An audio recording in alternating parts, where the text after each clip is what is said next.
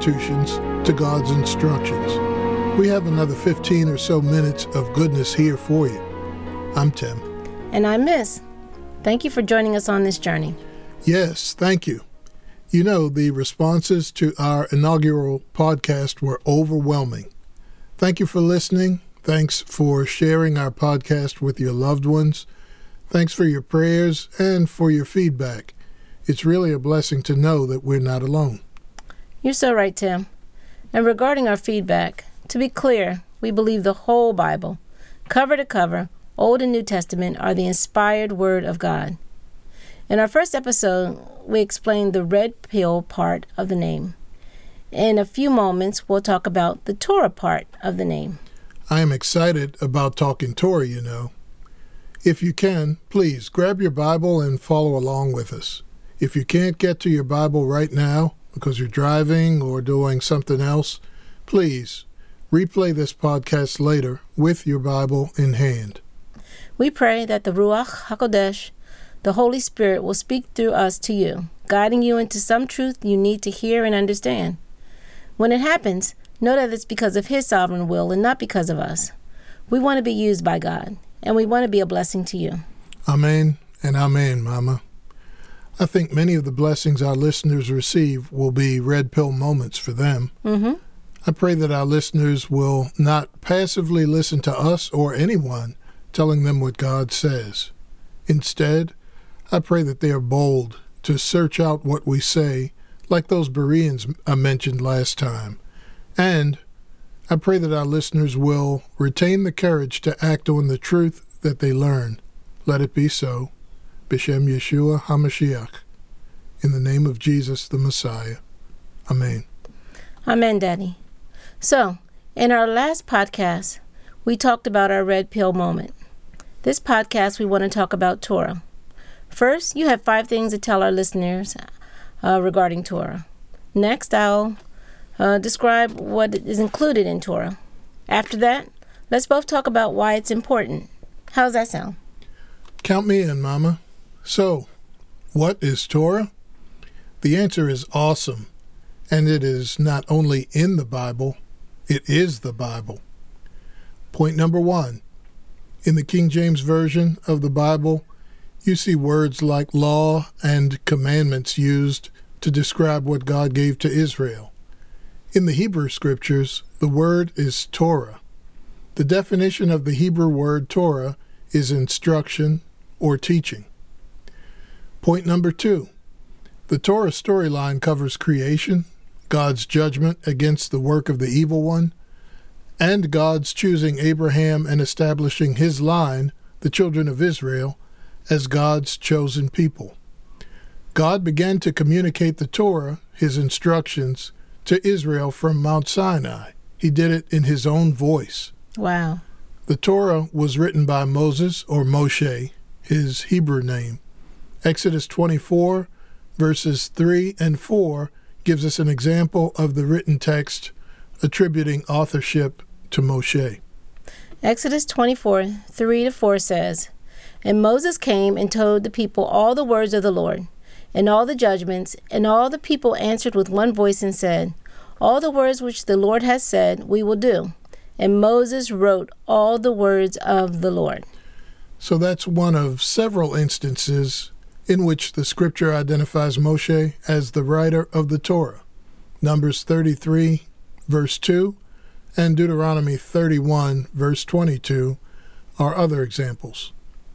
Point number three the word Torah can refer to the first five books of the Bible Genesis, Exodus, Leviticus, Numbers, and Deuteronomy. In a Hebrew or Jewish place of worship, you may see scrolls containing the first five books written in Hebrew. Worshippers use the scrolls as an integral part of the worship experience, treating them with great reverence. We don't worship the actual scroll, but the God who is revealed in them. Point number four many Jewish people believe in two Torahs. Did you know that? One is the written Torah, which we already defined as the first five books of the Bible, and one is called the oral Torah or the Talmud. The Talmud is a collection of writings and commentary from Jewish thought leaders and Jewish religious leaders over the ages. Jesus often challenged the Pharisees' elevation of the oral Torah's instructions above our Heavenly Father's instructions. Mark chapter 7, verses 1 through 13 gives us a clear example of this. Here, some Pharisees challenged Jesus regarding his disciples eating with unwashed or dirty hands. What did Jesus say to them, Mama? He quoted from Isaiah, saying, This people honor me with their lips, but their hearts are far from me. They worship me in vain, teaching as doctrines the commandments of men. Mm, yeah, that's right. And he continued by saying, and this is the Tim translation of the scriptures you dudes have a slick way of rejecting God's commandments to establish your traditions. In doing so, you overrule God's word with your traditions. That was quite a confrontation. You're not kidding, Dad. We don't want to overrule God's word with our traditions. Thank God for our red pill experience, because that's exactly what we were doing in some cases living our lives based on tradition and not what God's word said to do. But that's another podcast. Let's get back to the Torah. Okay. Point number five Torah can also refer to the general teachings and wisdom of God documented in His holy word. It gives us instructions for daily living, like instructions for sanitation, Deuteronomy 23 12 through 14. Instructions as to how to care for the poor people in the community, Deuteronomy 15 and 7.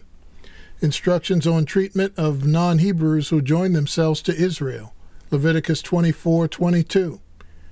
Rendering fair judgment in handling disputes and instructions about how to do that. Exodus 23, 6 and 7, and other common situations we encounter to this day. Okay, miss, you have some great details on what the Torah contains. What do you want to share about that? Well, Dad, the Torah contains history, like the Great Flood and the Red Sea crossing, Oh, yeah. Uh, you know, they found the remains of the ark on some mountains, and they found Pharaoh's chariot wheels in the Red Sea, mm-hmm. at least the remains of them. Mm-hmm. And Torah contains prophecy, songs, and poetry, God's master plan of salvation for the world, which he outlines in his annual feast. Oh, yeah, that's big. Uh, more on that later. The fall feasts are coming up as of the time of this recording, and we need to help people to get ready. Indeed. The Torah contains God's name, and yes, his name is not God. The Torah contains his definition of sin and obedience. Oh, you know, that's big too. Some things we think are no big deal, but in his word, God says that they're sins, and sin is a big deal to our Heavenly Father. Indeed. Uh, the Torah contains outlines on how to be blessed or cursed. The Torah contains blueprints and schematics. Oh, yeah, like the design of the wilderness tabernacle found in Exodus 25 and 26. The Torah contains genealogy, God's calendar. Oh, yeah, that's Leviticus 23. That is a must read. The whole chapter outlines God's calendar.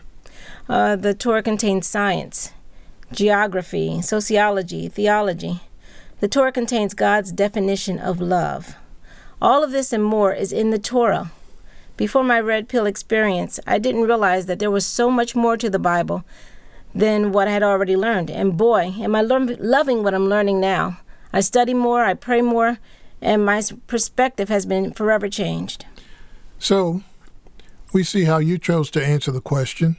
I'd like to ask our listeners what would you do if you discovered that your actions or beliefs were not in line with God's instructions? Would you change? Now, back to the use of the word law as a translation of the word Torah. The word law seems to leave a really bad taste in believers' mouths these days. Maybe we apply a negative context to the word law, or maybe we don't like to be told what to do, even by God. Some teachers equate the Torah with commandments, as if being commanded to do something by the Creator is a problem.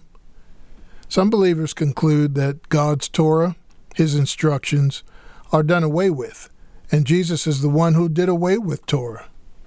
They support that belief using scriptures like Matthew 5:17, in which Jesus says that he didn't come to destroy the law or the Torah or instruction, but to fulfill it.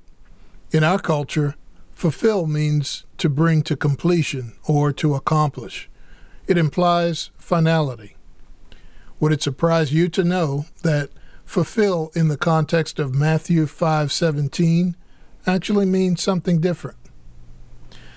This is what can happen when we rely on interpretations of Scripture based on what it means in our culture today instead of what it meant in Hebrew culture back then.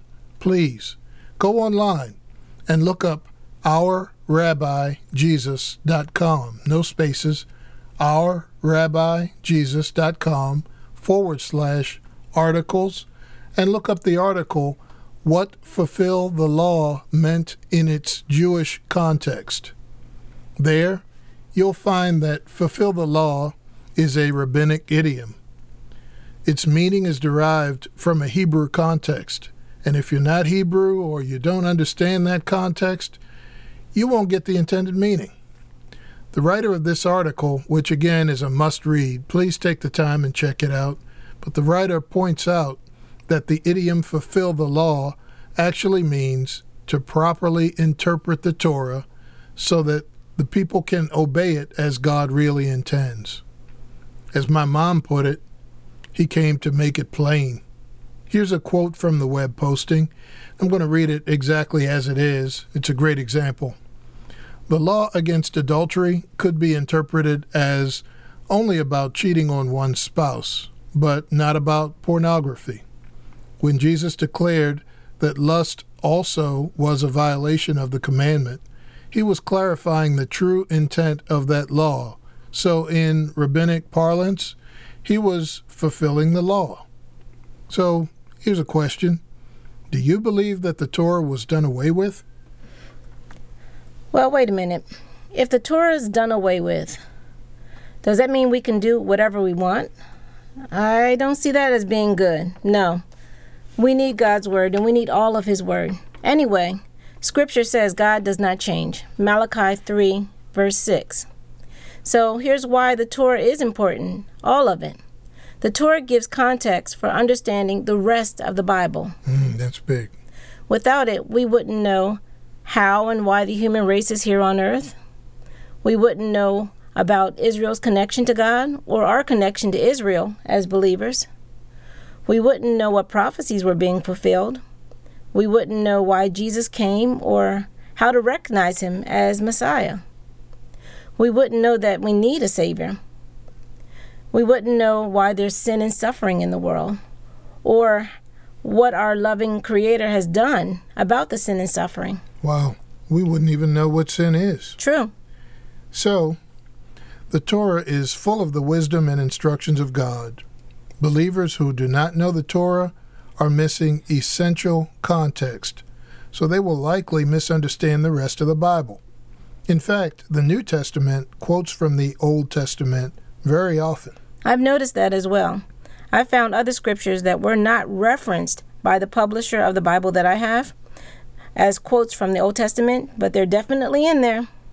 So, if your interpretation of something in the New Testament disagrees with the Torah, you have missed something in the Torah. You need to go back, back to the beginning, back to the Torah. If you understand from the New Testament that the law is abolished, you need the context and specific understanding of what the word law is referring to. Just be clear, it is not referring to the Torah. 2 Timothy 3 16 through 17 says that all scripture is given by inspiration of God and is profitable for teaching, for reproof, for correction, and for training in righteousness, that the man of God may be complete, equipped for every good work. When the author was talking about the scripture, he was talking about the Torah, the prophets, and the writings, the Old Testament. That was their Bible at the time this letter to Timothy was written. So, do not undervalue the Torah. Well, that's it for today's podcast. Please Go back and read over the scriptures we shared. In our next podcast, we'll discuss two well known New Testament examples where the context from the Torah might surprise you. Thanks for spending 15 or so minutes with us at Red Pill Torah, where You can handle the truth.